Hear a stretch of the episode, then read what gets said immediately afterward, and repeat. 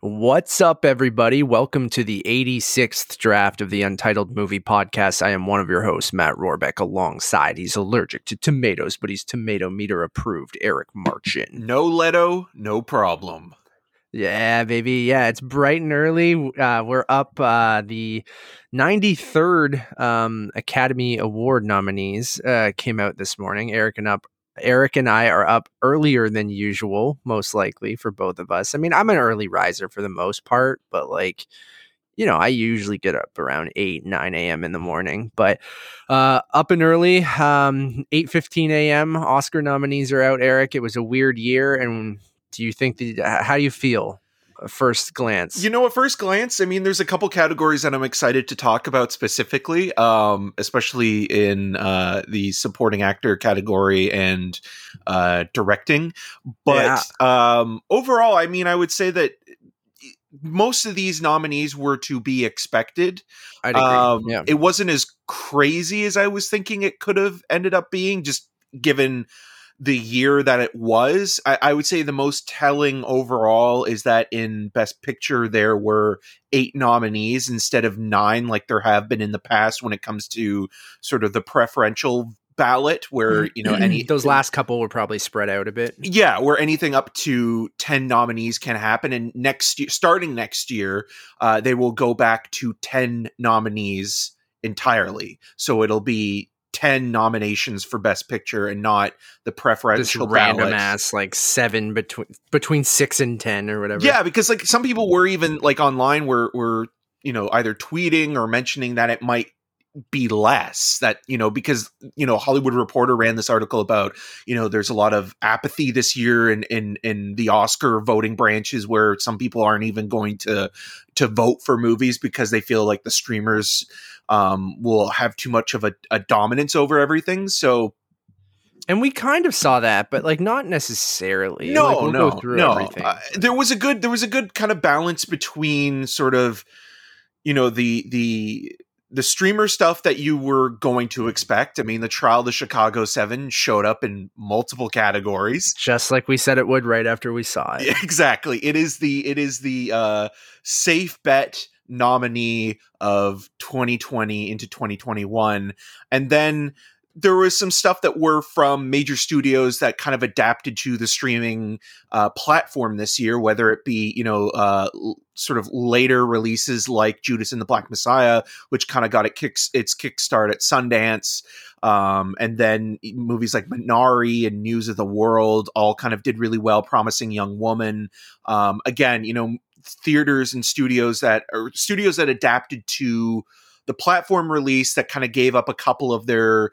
um which would be you know their their kind of their bigger prestigious movies to you know the the P- premium VOD uh, uh, release style or format. So you know we we we've seen a lot of um, you know nominees again with you know Amazon and Netflix and and what have you and and you know something like Sound of Metal I think is really quite interesting just because Sound of Metal was a movie that played at TIFF in 2019 and yeah. and you think about like okay well you know if there is a silver lining in terms of creating a more democratic sort of field for these movies to get nominated. If it was a regular year, I don't think Sound of Metal would have done as well, not because of the quality of the movie, just because there would have been so much more and probably only a couple of those films would have shown up. Trial of the Chicago 7 still would have shown up because it probably would have still been with Paramount at that point, but um I think having the year that it was benefited something like Sound of Metal to do even better than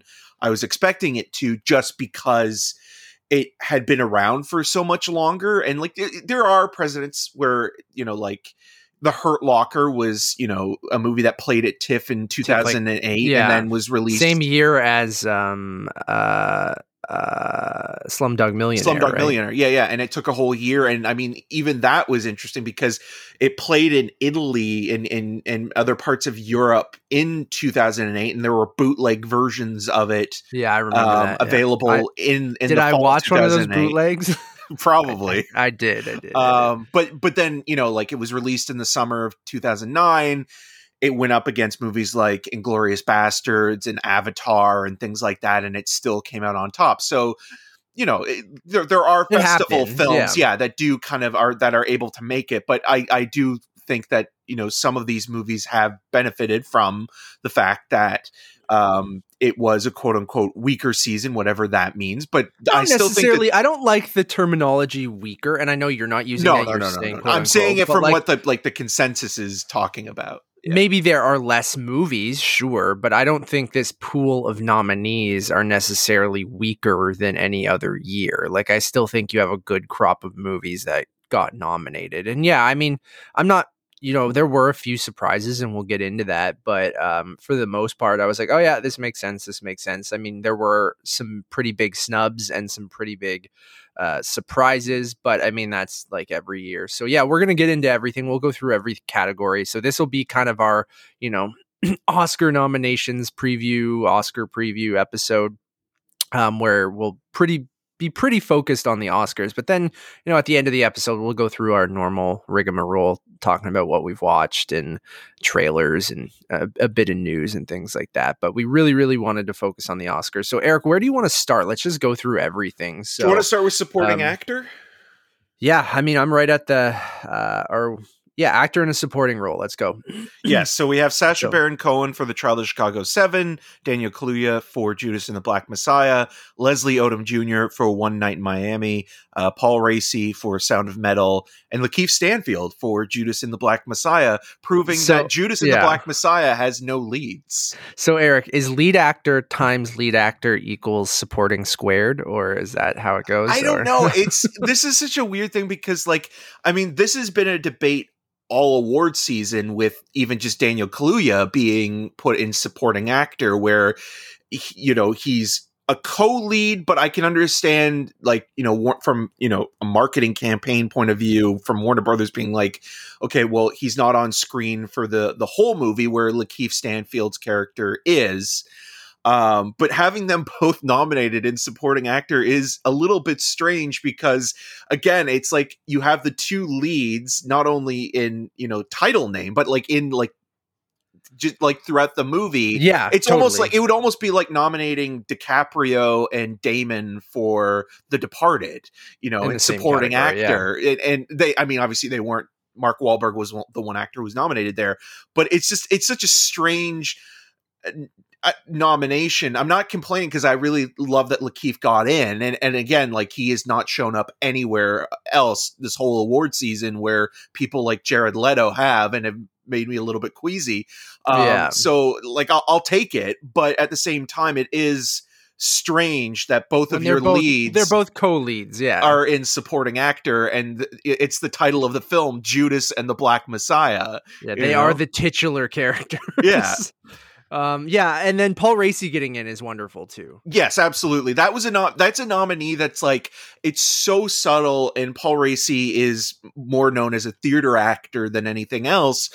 Um so to see him get nominated was was genuinely wonderful and to know that again Sound of Metal, you know, was being kind of looked at in more categories than just simply you know sound or best actor you know like Yeah. that was exciting and then it was also uh you know looking at the category both Sacha Baron Cohen and Leslie Odom Jr. picked up two nominations this morning for Yeah, uh, adapted screenplay for for Borat for for Sacha Baron Yeah. Cohen and best song. and best song for Leslie Odom Jr. for One Night in Miami. So both of those guys are probably having a really good morning right now. Oh, totally. And I, I'd say like um again, I, I was tepid on both, you know, trial and one night, but um I mean I still like both movies. I was just kind of, you know, Do you like one more than the other, or I mean, not that like Um, apples and oranges? I think I like One Night in Miami more than uh Trial of the Chicago Seven, but I, I'd say they're kind of both in that same realm of like for different reasons why I was kind of just medium on both of them. But I will say Sacha Baron Cohen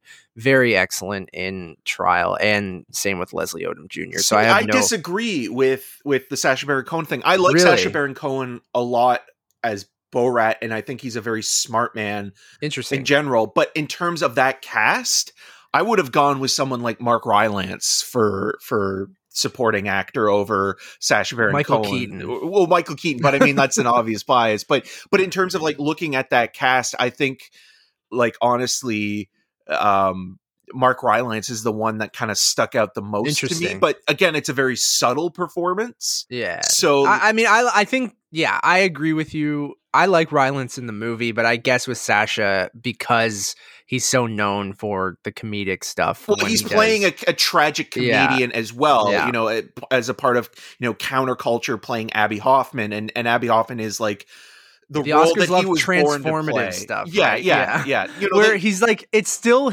Sacha, but it's you know a little some dramatic flair in there, and you're like, ooh, this is surprising. And then uh people, I mean, I I fell for that. I really like him in the movie, so I, I'm kind of fine Oh, with that. But I don't get me wrong, I would definitely take. I'm I'm still happy that over Jared Leto, o- over Jared Leto, but also in in that cast that he got nominated over or like yeah, Frank Langella or or Eddie Redmayne. Like I mean, Yeah. that's something to also take a little bit of a sigh of relief. But in terms of like having that ensemble, it is interesting that it kind of landed all on Sacha Baron Cohen, where a lot of people were thinking, okay, maybe this year we'll see in you know like SAG or Golden Globes, you know, uh, a sort of different a rotation of those actors pop up you know one here one there where you know at the end of the day judas and the black messiah gets two nominees in supporting actor for two co-leads which is Yeah. kind of funny when trial actually has supporting actors. Um, actor in a leading role. Let's just go there next. So you have uh, Riz Ahmed in Sound of Metal, Chadwick Boseman in Ma Rainey's Black Bottom, Anthony Hopkins in The Father, Gary Oldman in Mank, and Steven Yeun in Minari. Um, I think this one. I, I don't see any glaring snubs or anything. I, do. think these were the uh, uh, Delroy, Delroy Lindo. Lindo Yeah. and Da 5 yeah. Bloods which Okay, I totally forgot going right when you said into this award season i Yeah. thought he was going to be one of like the like the surefire safe bets even if people didn't love the movie Yeah. because that the Five Bloods kind of fell fell off the like. It did. It got a score nomination. Um, Yeah. but but but going into the season again, like that performance is so he is great. Yeah. big, and like obviously that scene that keeps on circulating online and everything, where you know he has the kind of big monologue that's you know directly to the camera about his character and sort of you know the trials and tribulations he faced um, as a Vietnam vet and sort of the PTSD that he is still suffering with and how basically his life has been destroyed um, is an amazing scene. And it, I think it's like that performance is right up there with like Daniel Day Lewis in There Will Be Blood in terms of the showiness and, you know, like just really kind of pulling you into his orbit.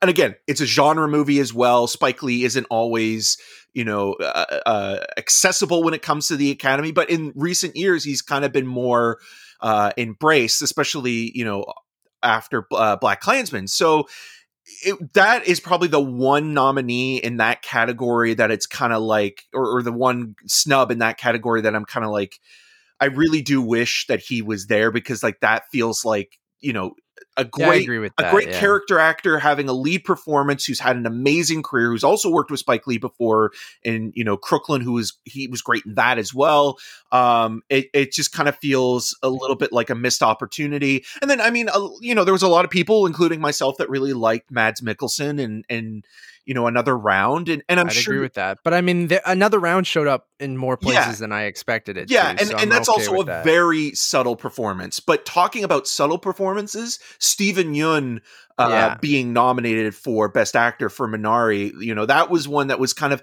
it, it was always debated whether or not he would show up in in in the final five and i have found that interesting as well because that movie was so universally embraced by critics and the majority of the award bodies you know he kept yeah, showing up, but there was still this hesitation because he is the first Asian American actor to be nominated uh, for Best Actor in that category. that's so that's wild. Yeah. that's really wild. yeah, and and again, like you look at what Steven Yeun's been doing in the last few years. You know, um, speaking of like man, what a rise! Yeah, I was sorry to bother you, but like you know, being in that burning Okja, the guy has proven you know Invincible Invin- Academy Award nominee and Invincible coming up the, soon. the, the guy has proven that you know the walking dead is a piece of shit and it turns great actors into shit um but he is absolutely wonderful in that movie and again is, it's a very yeah. subtle performance I, I, personally my heart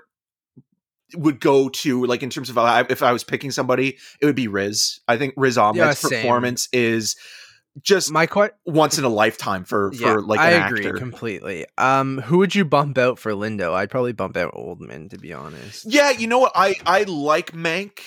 Uh, um, but Mank's one of those movies where it's like I think I respected it more than I loved it, and Yeah, I just don't have the passion for it. But Oh, yeah, I would bump out uh Oldman definitely for for Lindo or or Mads Mikkelsen or or somebody else. Again, I, I think Gary Oldman is fine in the movie, and I think the movie is is well made and and and respectable. But it's one of those films that is kind of a default nominee because it's about Hollywood, and Yeah. because it's about Hollywood, it's like we got to nominate it. And again, there's nothing wrong with that. It's just that that's you know like it feels like okay Yeah. that could have been for a really well deserving nominee you know like I totally agree. Gary with that, yeah. Oldman had again like you know like Delroy Lindo Gary Oldman there was a time where Gary Oldman was being snubbed all the time you know Yeah. for Sid and Nancy and for stuff he should have been nominated for. yeah and now the Academy like I really like the the nomination he got for Tinker Tailor Soldier Spy I know you're not the biggest fan of that film Yeah, But I haven't seen it in a long time, but yes. but that was the movie where I was like, okay, thank you for nominating him for for a performance that you know he's worthy of of of being nominated for. And I like Darkest Hour, but Darkest But Hour then he is, wears a fat suit and is more it, of his kind of like what you'd expect. And it's even stranger Shitty thinking that he movie, yeah. he he's a you know that kind of against the grain kind of actor in his early years, and now he's playing you know Winston Churchill and yeah. winning an Oscar in the more traditional fare. Mank is more traditional, even though there's no prosthetics or makeup. It's just Gary Oldman. but it's about Hollywood, so you Yeah. know that bumps it up to the top. Um, let's move into actress in a supporting role. So you got um, uh, Maria Bakalova for Borat subsequent movie film delivery of prodigious bribe to American regime for make benefit once glorious nation of Kazakhstan. Uh, Glenn Close for Hillbilly Elegy. Uh, Olivia Colman for The Father. Amanda Seyfried for Mank, and uh, Yu Jung Yun uh, for Minari. Yes. Um, so I mean, here I'll, I'll kick it off. Love to see uh, Maria for Borat. That's fantastic. Um, I, I mean, Glenn Close for Hillbilly Elegy. Like, I mean, I guess it was sort of expected, but it's still kind of comical that you know they like that people don't see through that and just go this is ridiculous but again sometimes the most eric you've always taught me this the most sometimes gets in right the most makeup the most acting uh, doesn't necessarily mean it's good Well, Glenn but- Close is celebrating, and she's one of only three actors to do so. Uh, to be nominated for both a Razzie and uh, Yeah, Oscar for the same same, year. category in the same Yeah. year, uh, and yeah, it is the She's- most. yeah, it's awful, but whatever. Uh, and then again with Mank, I'm just very indifferent on Mank. So uh, I think Amanda Seyfried was fine in the movie, but um, I, I wouldn't have. I don't remember much about her performance. Uh, but the rest of the nominees, I think the father is great. Minari's obviously fantastic. So, um, but the I love seeing Maria for Borat uh, get in there. That's fantastic. Yeah, I mean, like her nomination is interesting because, again, like a lot of people were thinking like that might not happen because of it being like a, you know, pseudo documentary style uh, film and and- Comedy, and, comedy, yeah. and thinking like, okay, she's also relatively unknown. Um, I- was mixed on the film. I think it mixed positive, but it, I didn't. I just felt like it didn't have the same bite as the first movie. Um, but it was wonderful seeing her get the nomination and. I have to disagree with you though. I think uh, uh, Amanda Seyfried and uh, nominated for Mank is, in terms of like it, the movie having a pulse, Yeah. it is Yeah. the best performance of the film, and also like it just her her in general. Again, like you think of I like her a Stephen lot, yeah. Yun, you know, Yeah. in the last little while, she's worked with people like David Lynch and Paul Schrader and.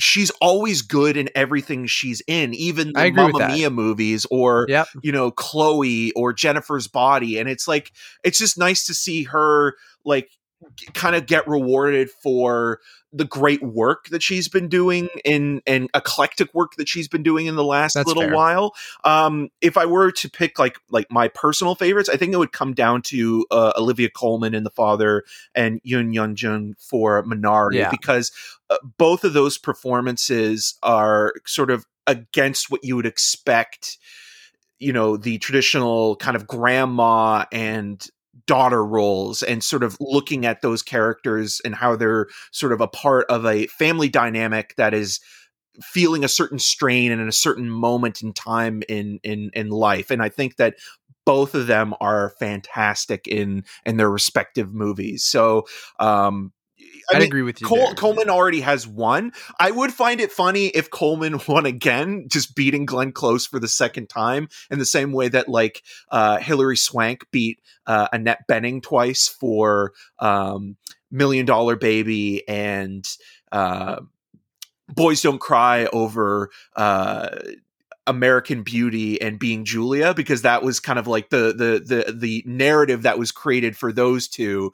So I wonder if that could happen again. But I I honestly would not be surprised if Glenn Close wins just because Glenn Close has now been nominated 8 times and it's just Yeah. kind of like we should give her this It- now. It- Come on, they can't. I know they will though. That happens sometimes, and it's a shame because Glenn Close. I mean, we're ragging on her for this performance. I love Glenn Close. she's Don't great. get me wrong. She's Yeah. wonderful, and she was she was wonderful in The Wife. But like, I look at her performance in Dangerous Cruella Liaisons. Deville. Come on. Yeah, Fantastic. Dangerous Liaisons when she was nominated in '88 is when she should have won.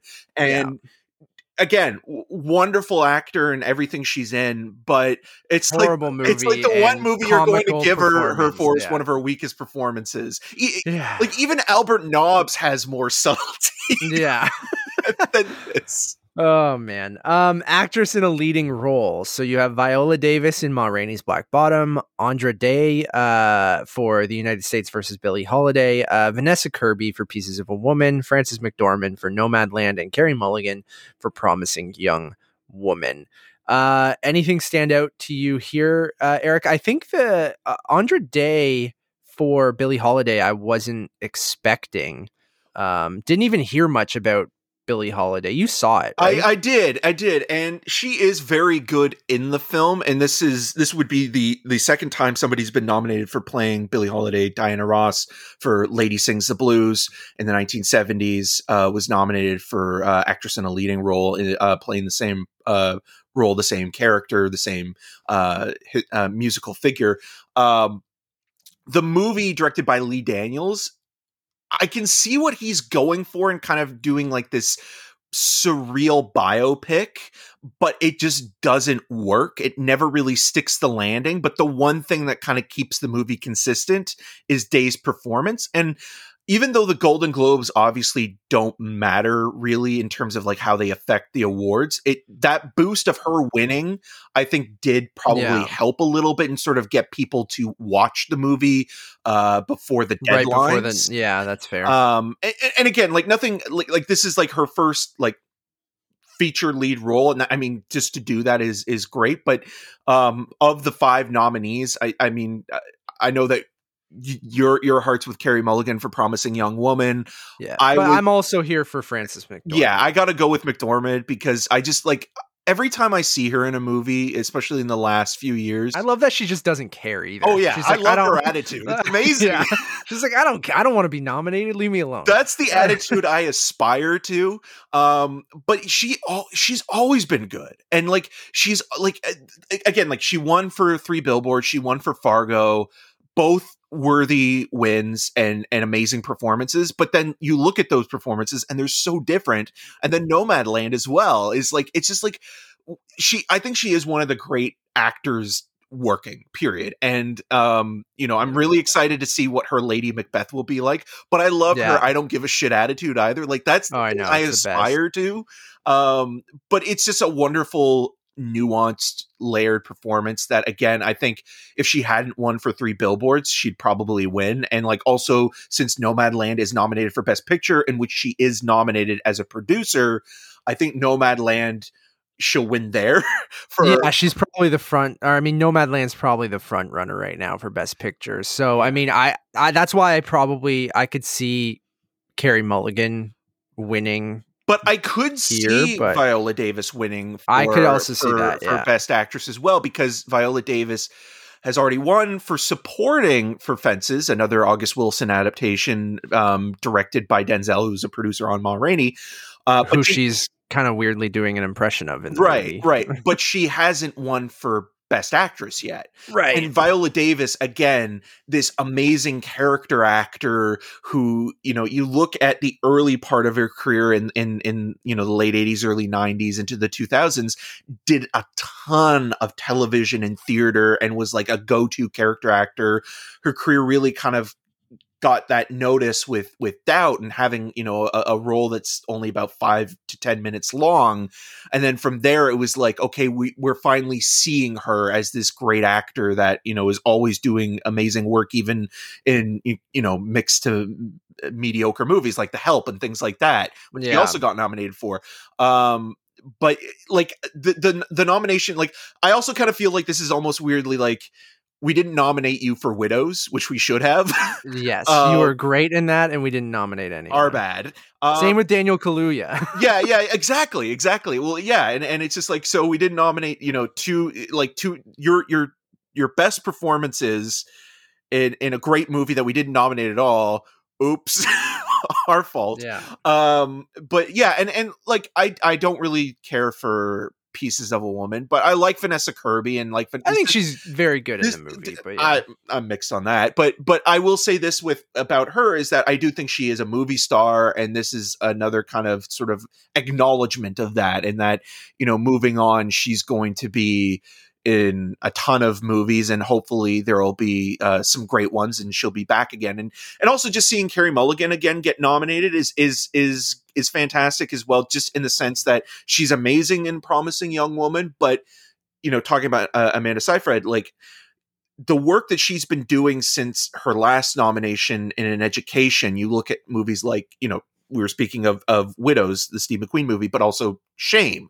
You know that one scene where she sings "New York, New York" is is incredible. Or "Never Let Me Go" or "Drive." You know, like she yeah. or "Inside Llewyn Davis," which she should have been nominated for supporting actress for that. Um, she's just doing great work, and the last couple of years, it's it's kind of gone on, gone unnoticed, and she's taken kind of more supporting roles in something like Mudbound, but Promising Young Woman is the movie that's kind of like it. You you just can't ignore that performance, and I totally agree. And I think it. I think like uh, Mulligan at this moment is the front runner, but at the same time, I wouldn't count out Viola Davis. I think Frances McDormand would be more of a threat if she hadn't won recently, and if Nomadland wasn't nominated for picture, which she's also nominated because she's a producer. Yeah, I'd agree with everything you said there. Uh, let's. I'm just going in order that they have it on the Academy website. Excuse me. Um, animated feature film. So we have Onward, Over the Moon, a Shaun the Sheep movie, Farmageddon, uh, Soul, and Wolfwalkers. So a couple Pixar nominees here. Um, I'd say probably Soul and Wolfwalkers are the two front runners here. Um, I know there's a lot of people in that Wolfwalkers camp, um, but I think Soul is one of the best pictures of last year, and I would have liked to see it get into Best Picture. But um, I'd be, I mean, animated. I think those two, uh, I'd be fine with either one. I was kind of medium on Wolf Walkers, but I still think it's a solid animated movie. Yeah, I, I mean, I feel pretty much the same. I I liked uh, Wolfwalkers, and on sort of reflection, I I like it even more just in terms of it being sort of uh, a different choice than just going yes, with I like, agree. You know, your traditional Disney Disney movie, Pixar, yeah. Which you're seeing again both Onward and Soul nominated. But Soul I think is even if it wasn't a Pixar Disney movie and it was still the same film, it, it, it's just such a perfect movie. Um and yeah. and and I think that it's going to win. It, it, yeah. yeah. But the onward nomination, it almost feels like again, like this is a year, just, this is a yeah. weird year. So it's like we'll give it the nomination, and also because it, it did play quote unquote theatrically right before everything shut down. So it's right. almost like we're we're nominating a film that did play theatrically. Yeah, if Raya and the Last Dragon came out a couple weeks earlier, it probably would have been. But you know what? Here, it will get but... nominated next oh, year. Oh, I, I, yeah, I, I, think it will. Like, it, like that. I'm just saying, if you were going to choose another, di- I I was medium on Raya as well, but I would take that over Onward. Um, yeah, I would as well but then also try to showcase other things. Then does Disney need two plus nominations every? Yeah, year? like I think next year it'll be interesting as well because like something like Flee um, could uh, get nominated in both documentary if it makes and the shortlist and animated. Yeah. So yeah, which is cool. Um, cinematography. So you have uh, Sean Bobbitt for Judas and the Black Messiah, Erik Messerschmidt for Mank. Messerschmidt. Messerschmidt. I almost got it, Eric. I almost got it. Uh, Dariusz Wolski for um, uh, News of the World, Joshua James Richards for Nomadland, and Faden Papa Michael for Trial of the Chicago Seven. Uh, Trial is the only one here that I'm kind of like. Eh, on. I, I like that um, cinematographer, but he he is also kind of one of like the default kind of nominees because he also got nominated for um, Ford versus Ferrari. So Yeah. he kind of takes like either the big studio films and and kind of interjects some style into them, even though there's not really that much style in the Trial of the Chicago Seven. That's why I'm kind of like. but it's glossy. It's glossy, guess, right? And that's yeah. what sometimes sticks out. But I got to say, the two nominees I'm most happy with is Sean Bobbitt, Judas and the Black Messiah. Again, this almost feels like the the Steve McQueen. for widows. Yeah. You know, we, well, he's never been nominated. Like Twelve Years a Slave, he was Oh, not wow. nominated for cinematography. So this is his first nomination ever, and he also shot um, uh, uh, Derek Cianfrance's uh, "The Place Beyond the Pines," that opening, you know, sh- over the shoulder shot of, of Ryan Gosling walking from his trailer uh, to the circus yeah. tent is is is incredible. Um, but yeah, like this is this is his first nomination, and it's just to think like the work that he's done with Steve McQueen and Hunger and Shame, Twelve Years a Slave, uh, Widows, and then working with Derek Cianfrance and and and doing amazing work overall. Just to see that is incredible. But Judas and the Black Messiah also visually stands out. There are scenes that are just so provocative and yeah. fascinating and beautifully shot, obviously. And then Darius Volsky, like News of the World isn't a masterpiece by any means, but he's But again it's a pretty movie. it's a pretty movie. And again, he's never been nominated, and he's Ridley Scott's Oh, uh, wow. regular guy right now. And and I mean, he's shooting uh, uh, the Adam Driver, Lady Gaga, House of Gucci movie as well. But I mean, he was he wasn't nominated for The Martian, for example. So like you know, him getting nominated for like an old school western,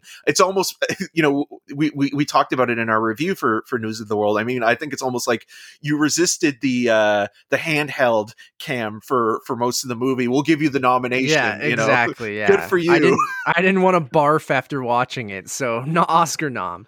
Anything missing here that you would have liked to see, or Um, I off mean, the there's top of your head? there's movies that like uh, I loved uh, Minari, the look of Minari. I think that, that was really beautiful. I mean, a, a movie that was never going to get nominated and has not shown up anywhere.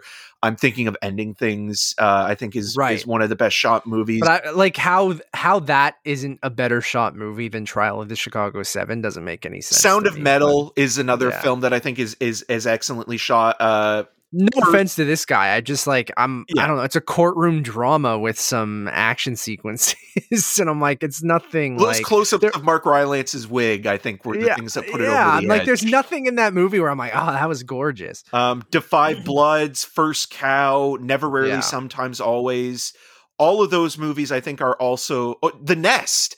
The Nest is one of the best looking films of last year. It wasn't gonna show up anywhere. No, no, like no. Carrie Coon in the Nest. How how like come on. Yeah, if that was if that was released by A twenty four or a bigger studio, it could have had a, a, a better push. And nothing against IFC. I think IFC is a wonderful studio, but I think that if it had a bigger company behind it, it might have had a better chance. Just overall being more Yeah. present in the award season than just like the Spirit Awards or something like that, or or the Gotham Awards. But yeah, like I'm thinking of ending things cinematography wise, and Jessie Buckley as well for Best Actress. Like Yeah. those are those are nominees where it's like that's not going to happen but like clearly they are better than yeah like objectively better. better but yeah but there it's such a you know divisive movie or a movie that people just wouldn't have even checked out that um i don't know or it's just too strange for people to even give yeah or they would have right? checked out five minutes Yeah. watching the film exactly exactly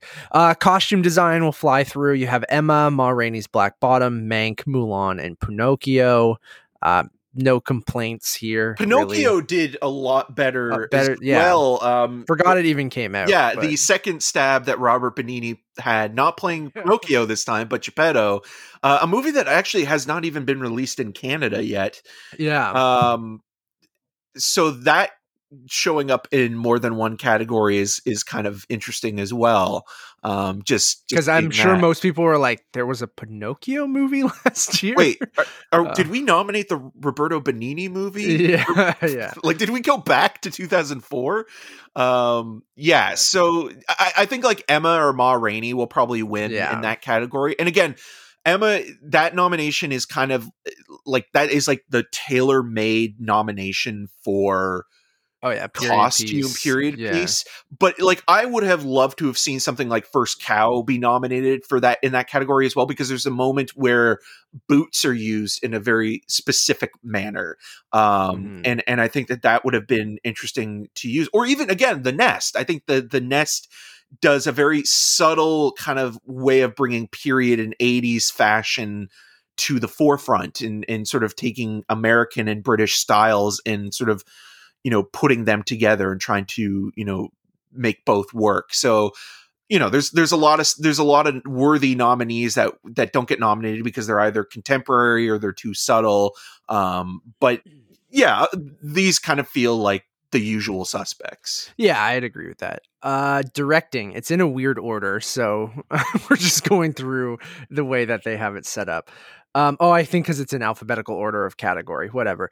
Um here's a surprise. Uh Thomas Vinterberg for another round. Uh David Fincher for Mank, Lee Isaac Chung for Minari, Chloe Zhao for Nomadland and Emerald uh, Fennell for Promising Young Woman.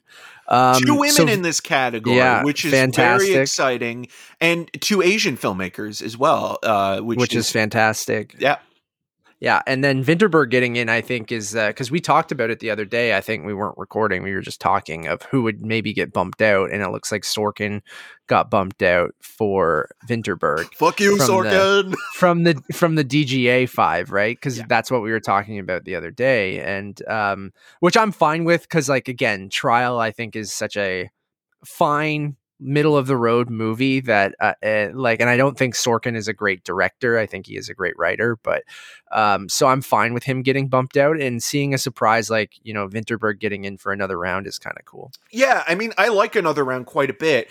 A- a- another round is one of those movies where I wouldn't necessarily like if I were picking like a, a, a random directing nominee. I would have gone with Darius Marder uh, for Yeah. Sound of Metal or Florian Shaka Zeller King for, or Sha- yeah Shaka King for Judas and Black Messiah or Regina King Uh, even, Regina yeah. King, but Regina King's direction I think is is more interesting than Aaron Sorkin's uh, directing. I agree, Child of yeah. Chicago Seven. If we're going to go with kind of like the more sort of actor focused, sort of uh, talky dramas, um, and and protest films, but seeing Thomas Vinterberg get nominated is not only interesting it shows you that the the european contention of um, the awards guild or the, the awards body is very present because it, it did quite well ba- during BAFTA.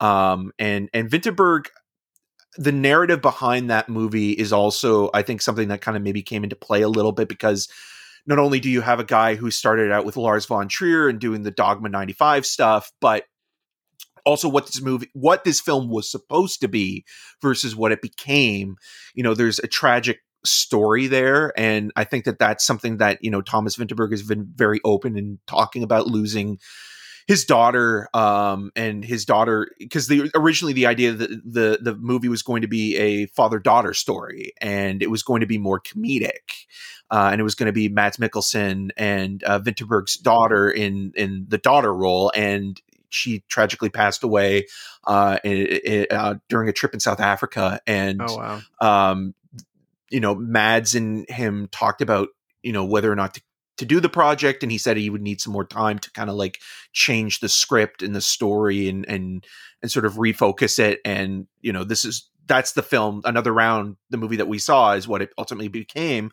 and and I think you know like that movie again, like in terms of talking about like comedy. You know, this is a, a, a dramedy, but the comedy in the drama is funny, but also it gets to a point where, you know, like watching a drunk person be drunk isn't Yeah. funny anymore, but it Right. does it in such a way that is very subtle and nuanced. And the the the directing branch always throws one of these weird curveballs, you know, whether it be Lenny Abrahamson for Room or Spike Jonze for being John Malkovich. Um, you know, the the the the one that you're not really expecting. Although there were some people predicting, okay, Thomas Vinterberg could show up. I think Kris Tapley was was somebody Yeah. who kind of like said like you know 11th hour he's probably going to show up the way that uh, Tapley even sort of predicted um uh, Willem Dafoe getting nominated for At Eternity's Gate at the last minute. So I think that nomination is is fascinating. I don't think anybody else other than Chloe Zhao is going to win that To win. award. Yeah, I agree Um, with that. and rightfully so. I, I think that that's a nomination and win um, that'll be really exciting. And also going back to cinematography, I think uh, Joshua James Richards will win Oh, for for Nomad. for Nomadland. Um, It's gorgeous. Yeah. yeah, I think we're yeah. I think uh, you're right on the money on both of those. I love seeing Emerald Fennell get in there. I love promising young woman. Lee Isaac Chung from Minari, fantastic. Fincher's that one where obviously he's Fincher, so like I and again Mank being about Hollywood, like I'm not surprised. yeah. And, at all and- that and he again, gets in like there. Gary Oldman, or you know, we were talking about Del- Delroy Lindo. Like Fincher has done so much great stuff. Yeah, um that like it's surprising that it took so long for the academy to embrace him because it, this is only fincher's um third or fourth nomination. Did he get nom- was he one of the producers announced for mank specifically no no he wasn't. Uh, no, I don't think so. so, this is this is his third nomination for directing after the curious case of benjamin button and social network. So he's got three nominations for directing but you look at his career and you look at the movies he's made and it's like okay well why wasn't he nominated for you know seven? I mean again in retrospective th- that's one thing but seven is a really caustic movie at times yeah, yeah, yeah, yeah. um so you know again it's almost like the academy's trying to make up to him you know for Again, being it's the, the perfect movie they love nominating. Yeah. They're like, you made a movie about Hollywood? All right, in." you're in. and you're a name people know? You're in. and, and also it's kind of like well you haven't directed a film since gone girl which was back in 2014 we're happy to have you back and like we're happy that you're you're making the movies that you want to make and that you you know adapted or you you made a film based on your your dad's script? Yeah. uh, documentary feature uh, collective crip camp the mole agent my octopus teacher and time. So a couple movies i noticed did not make it in. Dick johnson is dead uh your one of your favorite movies of the year um uh what's bloody the uh, empty pockets Bloody- yeah, but that was yeah. not going to happen I even know, if, but if it were still, possible I would love if it did. Yeah. But I just know those are two movies me, uh, you and I talked about quite a bit last year. Yeah. Um, but I mean, I have no, you know, gl- I, other than that, I really do love Dick Johnson is Dead. Um, but the documentary nominations, I feel like all you talk about this a lot. Like they always sometimes there's some random thing that is left out that you thought was the front runner. they don't go for populist nominees Yeah, you know like they never they never vote for the film that is the highest grossing box office film or n- not always because i think collective has been pretty much critically acclaimed by everybody that has seen it like in terms of like awards bodies and it's it's an i think a masterpiece in sort of uh the proceed the journalist procedural thriller Yeah. that it is, um, and it also being nominated for international film, uh, and Romania being getting its first nomination ever for uh, international uh, uh, feature is is exciting. So you know, like in Time as well. Like Time is a movie where like I was thinking, oh, is Time going to get snubbed because it's been one of the most talked about films of the year, and like since last Sundance, it's you know been that kind of you know social justice movie that kind of everybody like when they see it they're like yeah like this is one of the best films of of of the year. And sometimes again you know the the documentary branch kind of judges the film based on its popularity and they'll nominate the movie that is kind of esoteric or sort of you know not popular in any you know shape or form. And this year like dick johnson is dead is fascinating because you have a movie that is dealing with the realities of dementia and losing somebody and the father on the narrative side has been pretty much embraced in in, in Yeah. multiple categories and so you think that like oh that might actually help dick johnson is dead in terms of you know people wanting to see something as almost like a companion piece uh, to the father and um, that film dick johnson is dead is is an amazing sort of not only documentary but love letter to you know from a daughter to a, a father Yeah. and losing somebody and and I think that the emotions are there and like I just I can't fathom anybody watching that movie from start and to finish and not thinking it's wonderful. yeah Like, so it could have been just a case of people not watching it maybe or thinking that it was like but a it's interesting because like you i thought maybe the netflix thing but then you see my octopus teachers on there that's a netflix doc which is good then- it's a good movie Yeah. but it's that's more so like on like the visual side of things. So you have a doc again you have like a documentary filmmaker who you know in his life was feeling stressed in you know the late 90s and needed to get away from it all and decided to you know live off the coast and ends up befriending an octopus and sort of the life cycle of this octopus. And it's it, it sounds silly but like it is a really well made movie and it, it's it's a it's a beautiful film to kind of just get lost in Yeah. um but uh, you know if i were picking over that and dick johnson i'd be like well dick johnson is is, Yeah, is, like yeah. a better documentary it's always interesting i do want to watch time so uh and i mean i want to see a lot of these i just um, collective is is great and i think collective has a good shot of winning but i think also time it like just recently being announced i mean time one night in miami and uh, sound of metal will all be coming to the criterion collection and getting physical media uh, blu-ray Which dvd releases. So i think that even could help a little bit and sort of people like being like okay well if this is going to get it like a physical media release especially if it's a documentary um maybe i need to see it you know? Yeah. Uh documentary short subject um you have colette uh a concerto is a conversation. Uh do not split hunger ward and a love song for latasha um I obviously i haven't seen any of these so I I've seen Hunger. Ward, and it's it's good. The reason why I've seen Hunger Ward is because whoever is campaigning for it, whoever the PR person is, kept bombarding Yeah. every award body with emails on the film. Like it was literally like, you don't even vote on documentary short do you no, no, no, no. But we do get. um I, I did for documentaries, and it was submitted for documentaries. oh right because you did uh, that yeah Yeah, I yeah. forgot about that So that's where um, I saw it. But they kept sending emails like every other week. please watch yeah, and then like to the point where it was not that it was out of desperation. I get why they're doing it because they're a small movie. It's a small short. Yeah, like yeah, nobody's going to see it. But um, it got to the point where it's like they were like, okay, we're doing uh, special Q and A's for the film, so we'll have you know Mark Ruffalo come in and do a a, a Skype Q and A or a Zoom Q and A for the movie. So they were pulling out the big guns for that one. There you go. The Hulk, baby. Um, film editing. Uh, you have uh, The Father, um, Nomadland, Promising Young Woman, Sound of Metal, and Trial of the Chicago Seven. Um, uh, I have. Uh, this was interesting leading into um, Best Picture because I feel like you know the five editing nominees are usually a pretty good um, kind of uh, foreshadowing of what might show up in Best Picture or what the front runners are.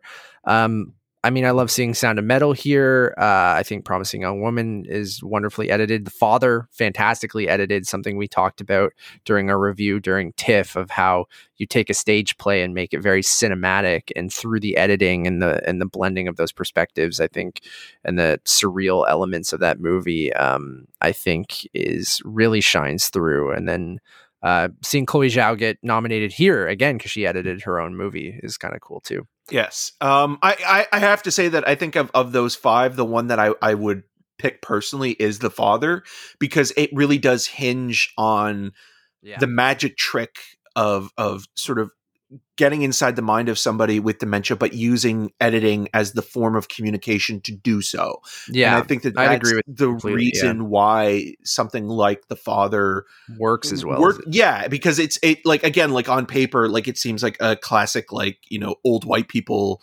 movie that would get nominated yeah, for a ton of Oscars, and it is Yeah. that, but then it isn't. You know, like I, I, I think I said in, in our TIFF review that it's like the, the movie that Christopher Nolan aspires to direct one day, and it kind Yeah. of feels like that's the way that Florian Zeller is playing with time and time being crucial to editing and how certain moments play out in the continuity. And also just i mean like I'm, I'm jumping ahead here but like it getting nominated for production design i think is also pretty wonderful because that movie again the editing and the continuity of what's in the shot and what's in the scene and, and the and the flat that uh that anthony uh Anthony Hopkins's Tony uh, Anthony character is sort of going through is is so vital to the performance and sort of just the visuals of of, of the film. So I, I, mean, again, I love seeing Sound of Metal nominated in this category. Nomadland as well. Like it's it, you know it's a solid category overall, and like you said, like it kind of helps kind of give you an idea of like what's going to be nominated for Best Picture. And you know mm-hmm. sometimes there is that one that doesn't get nominated for best picture that sometimes actually wins i mean everybody goes back to the reference of uh, the Bourne Ultimatum, you know, uh, yeah. being nominated uh, uh, for editing and winning, and and not being nominated for Best Pictures. So sometimes when you have like an action film nominated for uh, editing, that's where uh, the win will go if it's not going to play in Best Picture. So it makes it even harder to predict what the winner is for Best Picture. Yeah. Uh, international feature film, you have Another Round, Better Days, Collective, The Man Who Sold His Skin, and Quo Vadis Aida. Um, I'm cool with most of these. I don't know if I there's anything that I saw international wise uh, that I think is missing. But another round is fantastic. It's showing up in director. Um, probably makes it the front runner here, just because it's shown up in you know other categories. But yeah, um, well, it's also good that Minari did not show up in this category. I agree with that. I mean, yeah. it wasn't going to because it, it, the the Academy would not submit an American film for, international. international. feature. Yeah. Um, but for me, uh, the collective I think is is amazing. Um, I really like another round. The film that kind of blew me away when I was watching it most recently was Quo uh, Aida, which is yeah. about uh, Bo- the the Bosnian Kosovo uh, conflict in the late '90s, and it's um, basically from the point of view of this uh, interpreter and how um, she has to kind of wrestle with the fact of doing her working for the UN um, and and the Dutch specifically, and sort of trying to keep her family safe from being slaughtered during the genocide. Um, it is one of the most harrowing uh, experiences I've had in in some time, and the last act of this movie, I haven't been able to shake. Like it's one of those films that it's it's a tough watch. It's a really tough watch, but it's one of those movies that I think when you are the direction is so strong in the film that when you are watching it, you just you can't be helped but sucked into the event and how it kind of paints a really nasty picture of even just how the UN handled it and and how the Dutch are basically they just didn't have the backbone to step up to the plate is is damning. Like it's it's a damning movie in so many ways, um, and I think it's it's an amazingly well directed film. So it getting nominated uh, is is is really wonderful. Nice. Uh, makeup and hairstyling: Emma, Hillbilly Elegy, um, Ma Rainey's Black Bottom, Mank, and Pinocchio. So, like Eric mentioned earlier, Pinocchio shows up in multiple categories that I don't think anyone knew a Pinocchio movie came out last year. Um, Hillbilly Elegy, yeah, you know, there's a lot of makeup on Glenn Close and Amy Adams in that movie, so sure. Um, I think I'm I'm fine with most of these. I, I don't really. There's one glaring omission and that's promising young woman. I think yeah. that the the the makeup and the hairstyling is critical to the narrative and sort of you know that's a good Cassie point, yeah. creating sort of her alter ego slash vigilante character and sort of you know her going bar hopping and sort of seeking these and each time wearing a different out. kind of yeah you know, and, it, and it just feels like it was that was a crucial element to the narrative and it to be omitted is uh, yeah strange. i just it's so much again, in the forefront like we talked about we made we just made fun of hillbilly elegy but like it's so like in your face with like look how we made amy adams look more like a junkie or look how that's what i mean with Glenn all Close of these is with our makeup you know uh, with all of these movies i feel like they're even a little bit more prevalent than promising young woman because it is just carey mulligan you know dressing up in different you know outfits and hairstyles and doing makeup going out where I feel like yes it is very important like you said but when you compare it to something like a Pinocchio a Mank Ma Rainey Hillbilly well, it's contemporary Emma. as well right? yes it's like, exactly it's like, it's like uh, uh, costume design like it's yeah it's a contemporary film, and so makeup and costume for a movie like Promising Young Woman doesn't stand out as much to, to me. Sort of, yeah. you know, appreciate in the That's what moment. I- yeah. You know, like y- y- you can you can go back and be like, oh yeah, this like years from now you can go back and be like, oh yeah, this really did capture this kind of culture or this moment in in in life, but because it is now it kind of does get looked over and this is also we have to you know again awards really don't matter and you have to look at this category and be like okay well you know suicide squad won in this category one. Yeah, I so know. So can we take it seriously? Um, music, uh, original score. Uh, you have Da Five Bloods, you have Mank, Minari, News of the World, and Soul.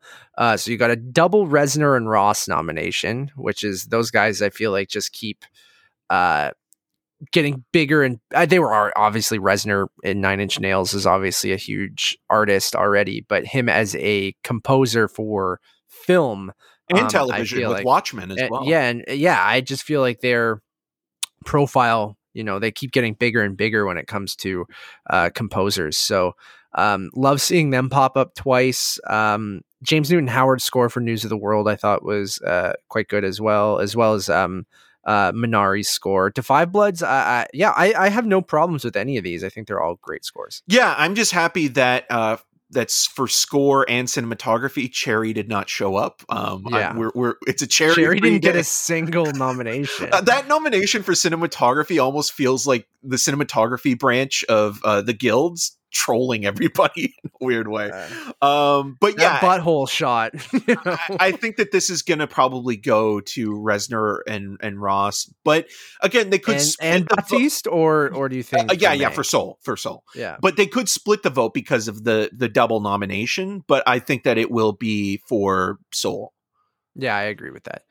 Uh, best original song you have uh, "Fight for You" from Judas and the Black Messiah, "Hear My Voice" from Trial of the Chicago Seven, Husavik uh, from Eurovision Song Contest: The Story of Fire Saga.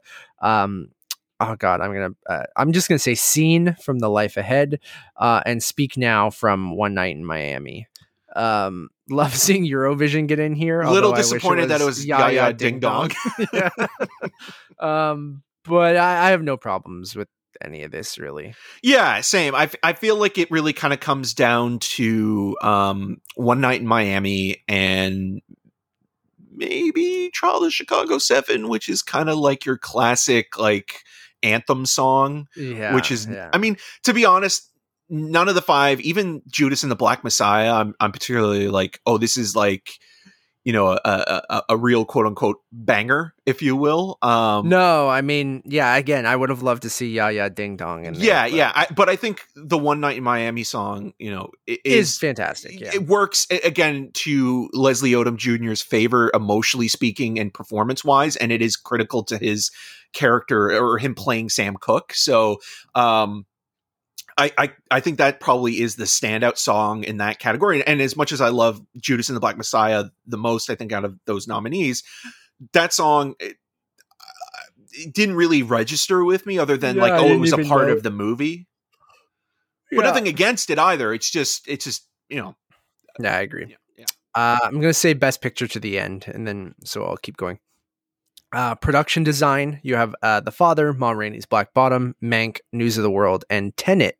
So uh, Tenet gets a nomination here. I think it's only one. for for I for a second there when when I saw Tenet pop up, I thought it was in sound. I was laughing my ass I off. I know. I was. I wouldn't have been surprised if it did, but um, I th- some people thought it might get a score nomination, right? But Yeah, it didn't yeah. show up there. But so uh, Tenet's only nomination in production design, which I, I the can- movie that saved I Hollywood, right? You Oh yeah, you know. Uh, I'm mostly fine with all of these as well. Um, I think, like we said, the flat uh, design in the father is um, set up quite well for what that movie needs to be. Ma Rainey, again, single location sort of movies, and stage both of those. adaptations as well. Yeah, um, Mank. Th- That is an obvious one based on even our previous conversations of being, you know, a period Hollywood set movie. Uh, News of the World, uh, a gorgeous movie as well. So yeah, I have no no qualms with any of this. Yeah, I, I think the father is the strongest here of of the five nominees, um, in in my opinion. And again, how the continuity changes and sort of like the subtle Yeah. differences between sort of you know the mind playing tricks on you and and how that kind of plays out and and I think that that like if if it wasn't nominated for production design I'd be pretty disappointed Bummed, in that yeah. category because like it feels like that is a perfect representation of what you can do to narratively sort of you know Enhance, enhance a, a, movie, a yeah. story and and yeah i think everything else here kind of feels you know part and parcel I, I think maybe the one that wasn't nominated that maybe kind of feels like oh that i i could have seen that being nominated is emma um Yeah. production design again like kind of goes part and parcel with costume Yeah, period So, piece stuff. yeah. Yeah. Um, the shorts. So for animated, you have Burrow, Genius, Lo- Loki. uh, if anything happens, I love you. Opera, Yes, People. Uh, and then for live action, you have Feeling Through, uh, The Letter Room, The Present, Two Distant Strangers, and White Eye. Uh, I will be honest, I have not seen any of the shorts. i haven't either the only one i'm aware of is the letter room because it stars oscar isaac as a correctional officer with a sweet mustache that sounds great. Yeah. I will have to watch that. and I think it was his production company that kind of helped uh, produce the the That short. makes sense. Uh, best sound. So is this the first year with the combined best Yes. sound So it- category? this year for the Oscars, it's twenty three categories instead of twenty four. I think they probably should either add casting or stunts. stunts. They definitely should do both, Eric, I think. And how they haven't yet. But remember they were going to do best popular film. Oh, for fuck's sakes, get out of remember here! that. What are you, the Critics' that. Choice Awards? Come on. Uh, man. So best sound, you have Greyhound, uh, Mank, News of the World, Soul, and Sound of Metal. Um, I mean, I think uh, Sound of Metal. Come on, You have like I to. just It like has you to have be. to. I mean, let's just be honest though. The film that was snubbed was Tenet. Yeah, best inaudible sound. Um, yeah, I think you got to give it to Sound of Metal here. The rest are, I think, all have great sound. Um, I I, mean, think Mank, Soul. I think Soul would have done like would have won this category if Sound of Metal wasn't there. Yeah, and I would say Mank because of that. You know, um, yeah, the mono and just being period authentic, and, except for like, the and- and- cinematography, which is digital. it- which does yeah i agree with that um visual effects uh love and monsters the midnight sky uh mulan the one and only ivan and tenet so i feel like this category was the most glaring to me that we did not have many big movies last year right. um because when I, I mean i think midnight Sky's cg looked janky i remember watching that with you and going this looks kind of rough Yeah. um and i mean tenet sure mulan sure well, Tenet didn't get the sound um, nomination, so they threw so they threw it in visual Yeah. effects. but then i'm like uh, yeah i i guess the tenet visual effects just make sense um and then one and only ivan yeah you have some cg animals so i guess that also kind of tracks but like this is i don't even know what love and Monsters. So Love and. Monsters is a film that I think we would both really like, but it hasn't like you can import it from the US, but it hasn't been released okay um like on iTunes or or any streaming service. I think Netflix in Canada will be releasing it this spring sometime. Um but it's with uh uh Dylan O'Brien. Am I am I correct on that? Sure. Because it's it's one it's um the lead or one of the leads from Deep uh Deepwater Horizon. oh it's got good reviews yeah, Yeah, it's yeah. dylan o'brien Dylan yeah. O'Brien, yeah, and and um, it's uh, written the kid by, that was in the was he in maze runner yes, No. yeah, yeah, and Yeah, it's okay. written by Brian Duffield, who also uh, wrote and directed Spontaneous last year, and it's like a love story monster movie about a couple being separated and oh The guy michael trying- rooker's in it yeah apparently it's really good and apparently the visual effects are like a standout and i'm actually kind of excited Huh. to watch it Yeah, same. I had no idea it even existed. Um, there you go. Uh, distributed by Paramount. Yeah. Interesting. and it was a vod release in the us and it's available on blu-ray and 4k and it's an import you can you know i'm sure like Yeah. it, it- people in toronto who are listening to this they can um you know Pick it up email at, at, uh, Bay Street yeah. Video, things like that. exactly. But but or you can you know order it on Amazon or what have you. But yeah, it has not been released in Canada, uh, anywhere in Canada. Like didn't even know it existed. Yeah. So when it popped up, I was like, "What the hell is that?" Um, but then, yeah, again, it this to me was the the if you're a fan of popular films, uh, full circle, um, I would just say like this is the one where I'm like, oh yeah, we didn't get many like blockbusters last year, Right. or like big, you think like, something like maybe the old guard might have shown up in this category? Not that uh, we really like the movie, but like that is kind of like your quote unquote comic book adaptation of the year, or even something like Birds of Prey would have been great to see. Like and yeah. And uh, speaking of makeup, like that would have been how makeup and costumes Costume, or yeah. anything like that? How does Suicide Squad get nominated? and but Birds then- of Prey doesn't. Yeah, it doesn't make any sense. Um, so dumb. I don't know. Uh, adapted screenplay. You have uh, Borat, subsequent movie film delivery of prodi- prodigious bribe to American regime for make benefit once glorious nation of Kazakhstan. I loved them having to read this because they had to read like 15 names and that long title Right. for for it. Um, I'm not going to read everyone's names, but there's a lot of people. Uh, the Father, uh, Nomadland, uh, One Night in Miami, and The White Tiger. Um, White Tiger was one that surprised me here uh, for adapted. Um, and then uh, I like Ramin Bahrani. I just haven't watched White Tiger yet. I don't know if you have. Eric. It's yeah, it's good. Yeah. It's not. It's oh yeah, not you reviewed it. I forgot. but yeah. it's it's a solid. Like it kind of makes sense that this would be his first place it shows up. Oscar nomination for for anything. I mean, he's obviously a guy that the late Roger Ebert championed for for Sundance with movies like you know Chop Shop and Man Push Cart, which just both got Criterion releases, and Goodbye Solo. We I think saw at TIFF uh, at any price. Uh, the Dennis it's such a weird movie, but I like which it. is a very strange film. yeah. Um, but then yeah, like uh, you know, Zach 90 Efron. 99 Homes a as well was a movie that I 99 Homes, another weird movie that I but, like. but really works as well. Michael Shannon Yeah. specifically, you know, smoking Vaping. those uh, those e-cigarettes Yeah. um, is great. So like it it had a last minute surge, and it is a strong movie. I mean, it, it plays very much like your classic gangster film. Um, so I, I can see why they went with that, and the book is really highly regarded. So, um, of those, I would I would say that the father um, is probably the front runner in that category. Like Yeah. it just seems like that's kind of where you would go with that. Um, I just love that Chloe Zhao got nominated for basically everything Nomadland was nominated for because she just had a part in every aspect of that movie. Well, it also just makes me even more excited now for Eternals. Like, eh, like I am just eh, so excited to see what, What she's going is. to do, Yeah. and like I'm I'm weirdly even more optimistic now that it's going to be a Chloe Zhao movie and not just like you know an MC movie directed MCU movie directed by like you know a, a really strong filmmaker whose voice Reed. comes in.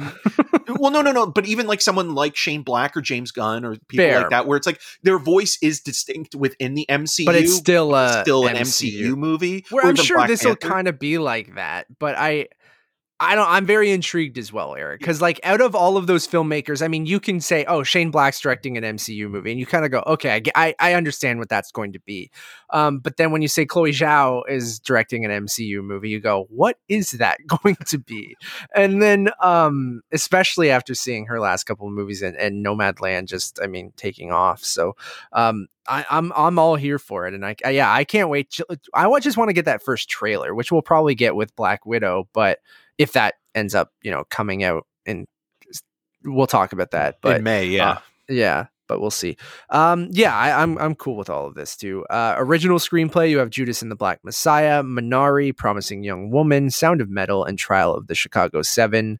Uh, all of these make sense to me as well. I like seeing the Lucas brothers be Oscar nominees. That's fantastic. oh yeah. Um, and then uh, obviously, I love Promising Young Woman, Sound of Metal, Minari, and then having Sorkin in there makes sense as well. Sorkin's the default nominee. Um, I- yeah, if I- I, was gonna put Trial anywhere, I yeah, I throw Sorkin a uh, a screenplay nomination. That's what I would give him every time. But well, I that would, did happen with Molly's game, where he got nominated for adapted screenplay, and that kind of felt like that was almost like well, you know, it's got the most talking in it, so we'll we'll give it we'll give it a nomination. I think Promising Young Woman and so- Sound of Metal is actually very quite interesting because a lot of people thought that it wasn't going to show up, or if it did, it would show up in adapted screenplay. Because in years past, you've had movies like Whiplash and Moonlight uh, be nominated and adapted for, um, you know, being based on uh, unpublished material or, or uh, yeah, yeah. So, so Moonlight was a, a, a one person or a one act play that was never produced but it was still submitted. So it was thrown into the adapted screenplay nomination when, uh, and then eventually it won.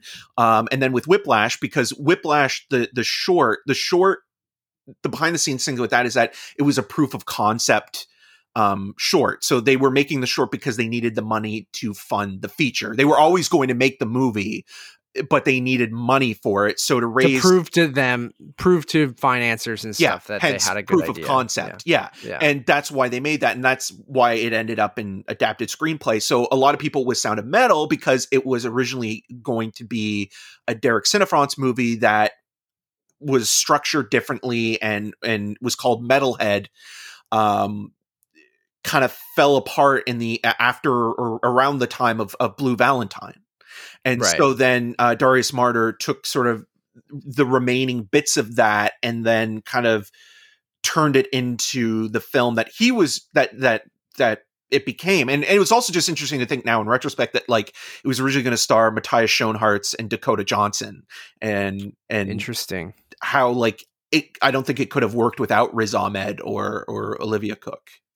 Yeah, I could see Promising Young Woman winning here if it's going to win an individual kind of award for anything, because it depends if Carey Mulligan again, uh, if they decide to uh, award her. But yeah, I'd be happy with you know any of these winning. I guess uh, other than again, I'm just so tepid on trial that I'm. But you know, like, Trial is almost probably going to be the one that Yeah. wins because it's almost like that middle of the road consensus and it's. Sorkin, yeah. Yeah. So I don't know. and we'll Sorkin see. already won for a, a worthy adaptation with you know Social Network. It's like you know we we Right. gave him the win, which is a great movie. yeah, and I mean like he he's done great work as well with you know Moneyball and contributing to that script. I and like Sorkin. I just don't him as a director. I'm like, I, again, we talk about going full Sorkin, and I I rather have someone rein him in a bit and also elevate his writing. that can Yeah. complement the the dialogue with visuals. You know, Yeah, where I don't find that he's the most interesting director. I like him working with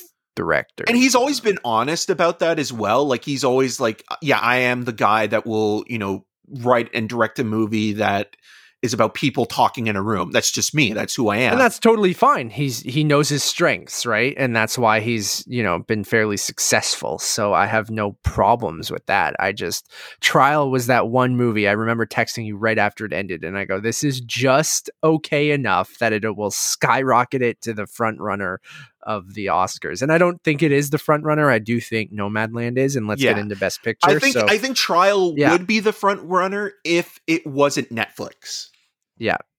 Uh, so best picture, final category here. So we have The Father, Judas and the Black Messiah, Mank, Minari, Nomadland, Promising Young Woman, Sound of Metal, and The Trial of the Chicago Seven. So eight nominees. Um, I'm pretty happy with this group. Um, I think I love seeing Promising Young Woman get in there, Sound of Metal get in there, Minari get in there, Judas and the Black Messiah get in there.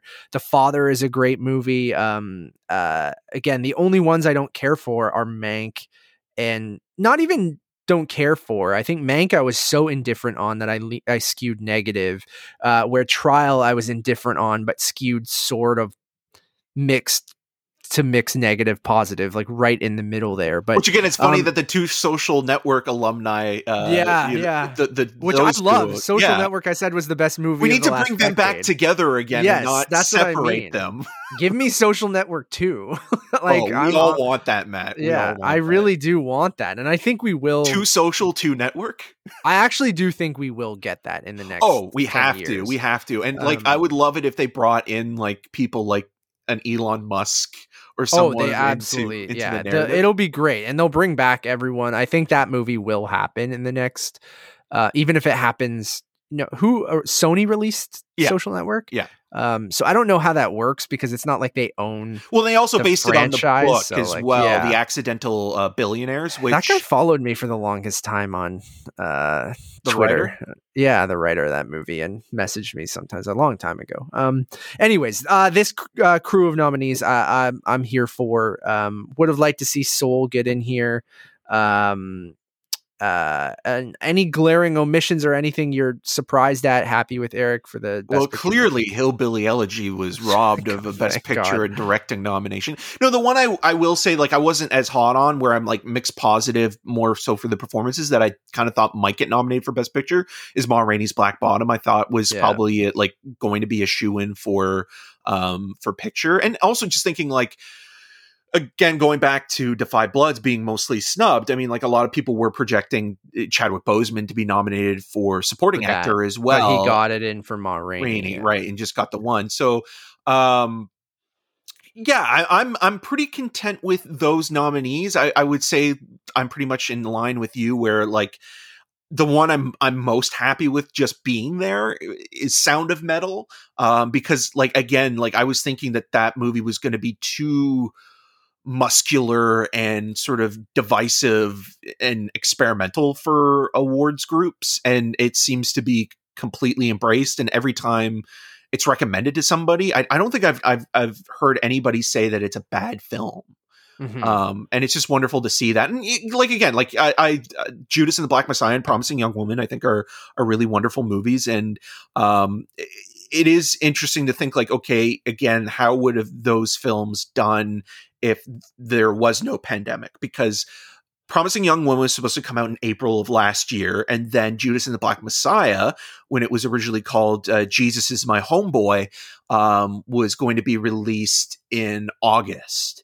So I like again like silver lining with the pandemic and you know what have you. These movies had more people seeing them, but I think Promising Young Woman would have been still a talked about movie. But it, it you know like the Academy does have a very short uh, memory span when it comes to nominating certain things, and like not always. I mean, Silence of the Lambs and Grand Budapest Hotel and Fargo, you know, were all early, you know, uh, first quarter releases, but um yeah, it's just interesting to see that this crop of nominees that we did get eight, we didn't just get you know five. Like it would have been it would have been kind of almost funny if there were just five. That would have been I think really telling. yeah, Um, yeah. But I mean, eight nominees is not anything to snuff at and be like, okay, well, you know, people didn't vote. Like I'm sure some people decided not to vote, but you could tell with eight nomination with eight nominees in that category,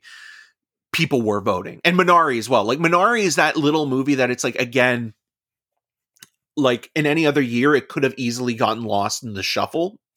Um, but it's just so wonderful to see that movie get uh, nominated. I, I would have liked to have seen maybe Yeri Han get nominated for uh, actress as well, but um, you know, Yeah. it just Alan Kim. Alan Kim. But but that's again, that's a weird thing because like I I I see Alan Kim more as the lead than I do Steven Yeun. In, yeah, I in a agree way. with that. Yeah, yeah. Um, but again, I guess nobody's the lead in Judas and the Black who, Messiah, who right? knows? Who knows what any of that means? It's all whatever. Yeah, I think you throw this again. Being a weird year, like I don't think it necessarily looks like a weird year when you throw up these eight nominees, right? Like I feel like The quality doesn't change. Yeah, no, the quality doesn't. I still think that like you throw these up against any other year in Best Picture, and you know whatever you want to say about the Oscars and and what they nominate, like I think it's still, you know, sits with those. So yeah, I'm I'm happy with everything. Obviously, I'm on that uh, promising young woman hype train. I don't think it'll obviously win. Um, uh, I think it's Nomad Lands to lose, to be honest. Uh, but I wouldn't put it again. We keep making fun of it, Eric. But Trial of the Chicago Seven, I would not be surprised in the least on Oscar night if they open that envelope and it says Trial of the Chicago Seven, and I'd go, "Yep, that makes sense," and then I'd go to sleep. Yeah, I think it would be a surefire win if it wasn't Netflix. Because Yeah. net, because it, even though it was a Paramount release originally and then Netflix picked it up, I still think that there is a certain amount of bias against or towards you know Netflix winning a Best Picture Oscar. So I think that that does hurt it. But if it were like say back in the day, if it were like a Miramax movie or something like that, it would win Absolutely, hands down. Like yeah. it would be it would be Nomadland. Like Nomadland would be you know the indie movie that everybody's rooting for, and like it'd be. Uh, the the the Pulp Fiction to Forrest Gump, but in this case, the Forrest Gump is being released by a streamer. Where I think Nomadland, even though you know it, it did get released on Hulu in the US. It still has not been released in Canada. We should mention this. It will not be released Yeah. in Canada until mid-April, uh, uh, available on Star. Well, it's getting a theatrical release. I'm using air quotes, like in the next couple weeks, but yeah, maybe depending on what the theatrical, like what's open. there'll only be a are open. few theaters in Canada, and we might see more open in the next couple weeks. But But still. yeah, but going back to that, like because it's still being released released by a studio that believes in the theatrical model i think that that's why nomadland also just in terms of like the aesthetics not just looking at the movie for quality but like looking at it from like industry people being like okay when the pandemic's over you know like we're going to go back to you know studio Yeah. releases and and and searchlight has always been a, a studio um, or a theater uh, you know that supports pro studio cinemas, cinema yeah. thing Yeah, and that's my thing is like I think it'll only take one Netflix movie winning to kind of break that barrier down, but I still think uh, there's enough people especially in this year that says we need to like a reward movies that and, and and distributors that still believe in that theatrical experience, you know. I feel like there's going to be enough people that there is that bias uh towards that that I kind of agree with you but that being said I still just I wouldn't be shocked if they open the envelope and it says trial of the Chicago 7 it, I mean Netflix winning best picture would be a big deal but again it's a weird middle ground because Paramount technically is you know the studio behind it. They just sold it to Netflix. So um yeah I don't know. I, I really do think like really enjoy this crop of movies. I think the only movies that have a chance of winning are nomad Nomadland and Trial of the Chicago 7 to be honest. maybe promising young woman if, I would love that, but or even judas and the black messiah I, if, if there was Yeah. like an upset that kind of comes out of nowhere because i think judas and the black messiah is still gaining momentum because people are still catching up with it. It's still a movie that i think it just went off of uh, hbo max but like it's available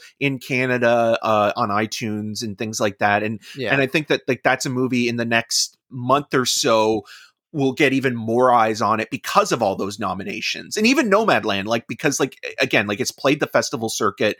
So you know people that maybe missed it then um in internationally or in Canada um will now have a chance to see it in in the upcoming month. So that might help it as well. But I could I could see if there was like an upset it would be something like Judas and the Black Messiah just because again like it still feels like it hasn't peaked. Like both Nomadland and Child of Chicago 7 kind of feel like they've had their moments already where it's like, okay, they even promising young woman, I would yeah, say. yeah, they've established themselves. They're they're there. They're they're they're they're going to be in the awards conversation. They're going to get nominations. They're going to probably win in certain categories.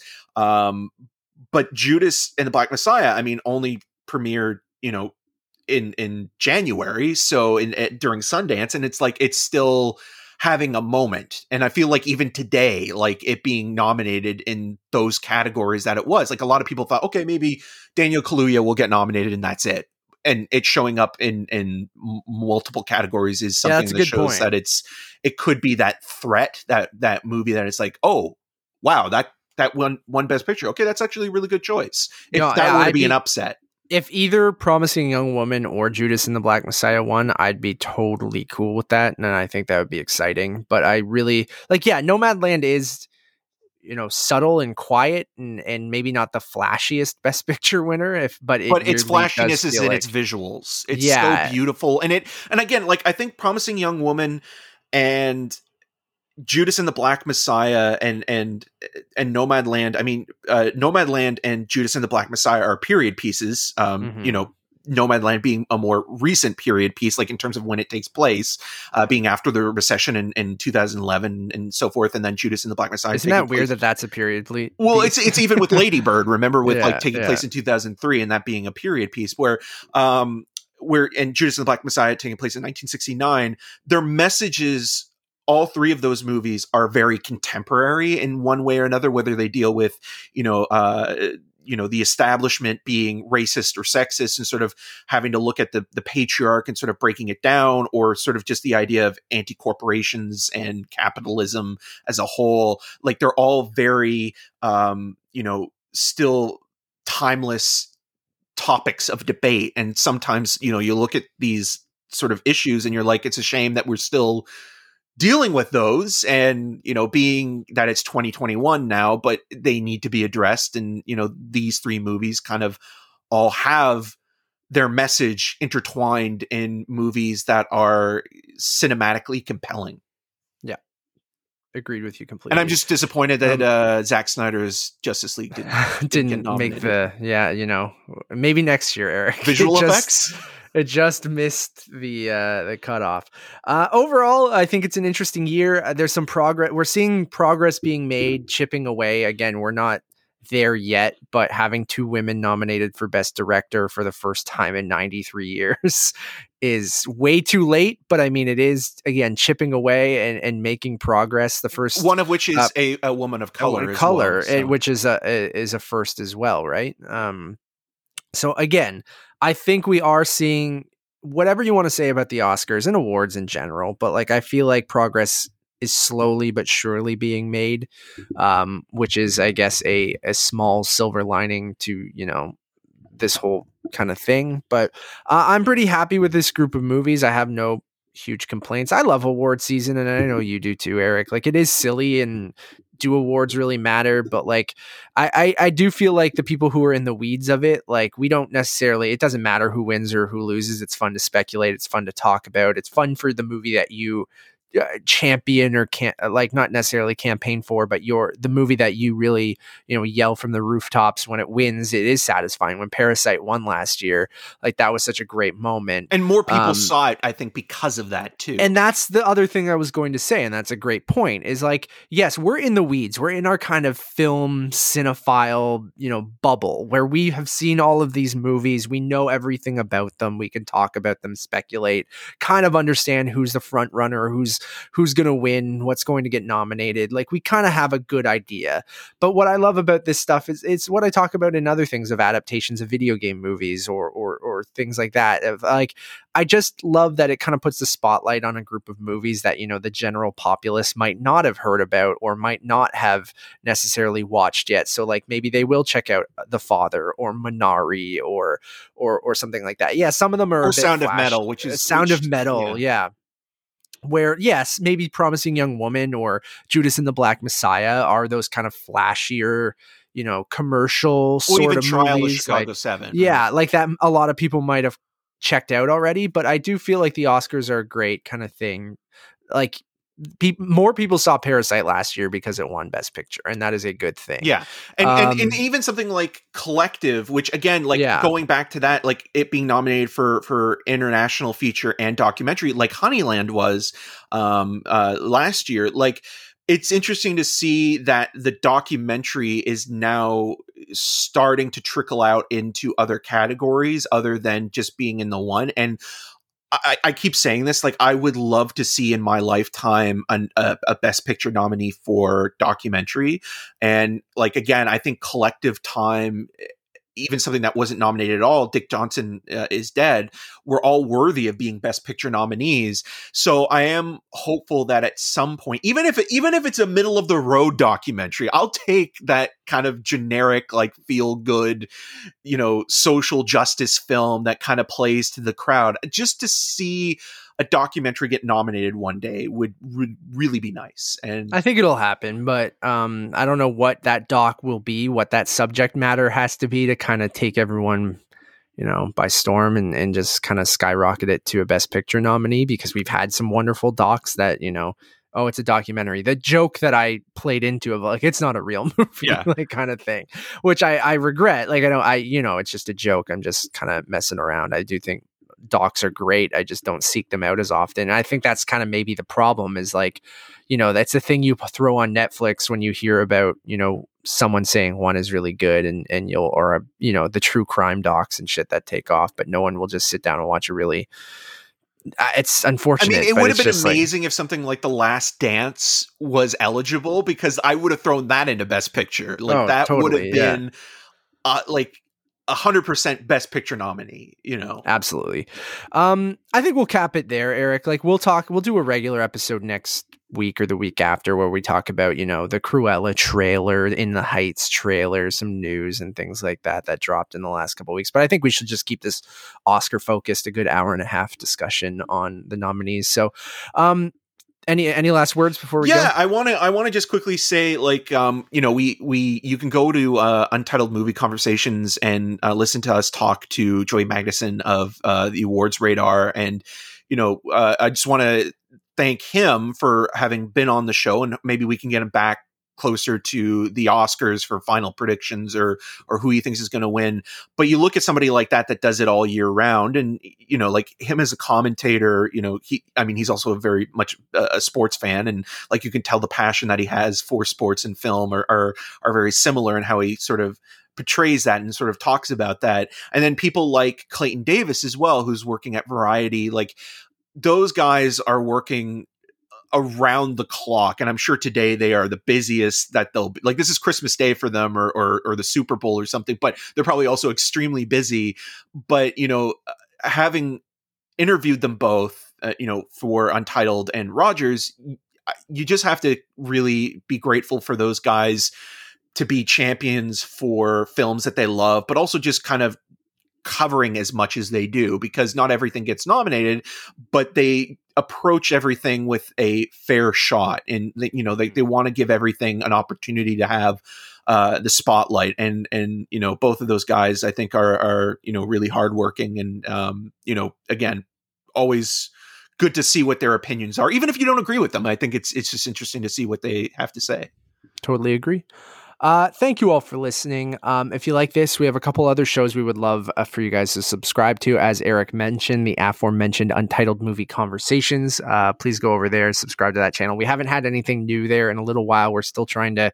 It's a it's a weird time and a weird year, everyone. We're trying to figure it all out. We'll let you know when. Um, Probably post South by Southwest, Yeah. we'll kind of look into it again. The Untitled Movie Conversations, what what it is, is basically it's not a regular um thing. It's it's more just like okay, when the opportunity knocks, we'll take for a more it. formal kind of interview style conversation where we are looking into bringing more guests onto this show untitled movie podcast just as a casual conversation. Maybe people who appeared on conversations before or maybe just our colleagues from the industry things like that. So we're trying to work out how we want to incorporate guests more often into our all, all three shows really. Um, and our uh, obviously our other show untitled movie reviews where you can get reviews for basically everything that was nominated today, at least in Best Picture. Uh, but most of the categories, um, Eric and I have probably reviewed those movies. So go please check out Untitled Movie Reviews.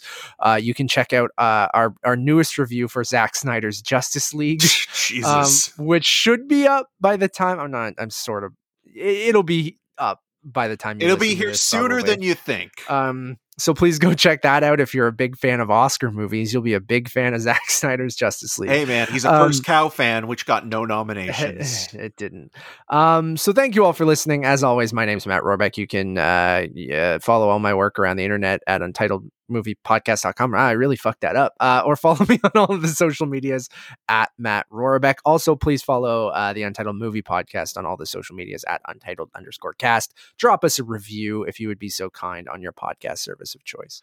And I'm Eric Marchin. You can find more of my video reviews at rogerstv.com slash cinema scene. There's a new episode right now, which is all uh, Disney uh, related. I've sold You out to the, uh, our corporate Corporate overlords, uh, yeah. which also features uh, Matt Rohrbeck at the end uh, of the Talking episode about talking about Disney property. talking about WandaVision and, and a spoiler free sort of conversation of the overall series. So definitely check that out. I mean, Matt has been very kind in in terms of giving me plenty of uh, time of his time to talk about uh, all things movie related. And every time he's on the show, um, he brings not only his intellect and uh, very enjoyable and and wonderful personality, but he just is always.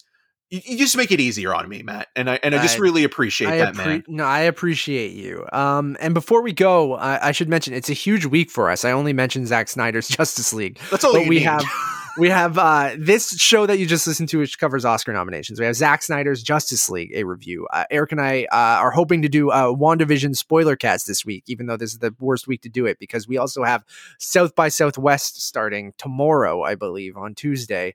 It's Um, tomorrow. so- I think so, yeah. um, so we'll have tons of reviews coming out of South by Southwest, which you guys can get on Untitled Movie Reviews. Uh, we will have a review for the first episode of Falcon and the Winter Soldier, which you guys can check out on Untitled Movie Reviews. And we will have a review out for the first three episodes of Invincible on Amazon Prime Video, uh, which will also be on Untitled Movie Reviews. So tons of superhero Academy content. Award nominee Steven Yeun.